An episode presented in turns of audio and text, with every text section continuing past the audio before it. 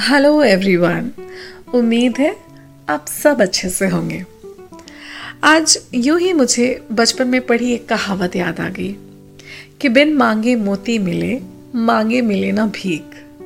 मुझे ये नहीं पता कि इतनी इंपॉर्टेंट इतनी सही कहावत कहाँ फिट होती है आजकल के फास्ट फॉरवर्ड करियर में जॉब्स में ऑफ़िस में।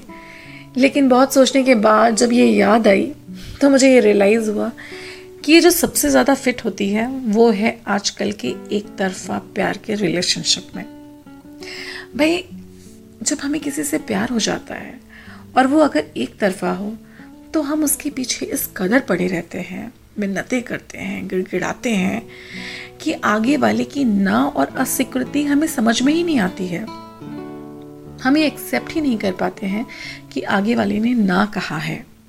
और बस हम अपने दिलो जान से, अपनी मिन्नतें करके, ज़िद करके उसके पीछे पड़े रहते हैं। तो ये मुझे लगता है कि ये जानना बहुत ज़रूरी है, ये समझना बहुत ज़रूरी है कि मांगने से तो भीख भी नहीं मिलती। तो ये तो किसी का प्यार है, किसी की चाहत है। हाँ डिफ़िकल्ट होगा ये इम्प्लीमेंट करने में ये एक्सेप्ट करने में कि आगे वाला आपको नहीं चाहता है, उसकी ना है।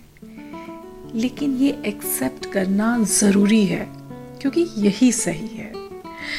तो जितने भी लोग एक तरफा प्यार में हैं और आगे वाले को दबाव देते हैं वो ये समझें।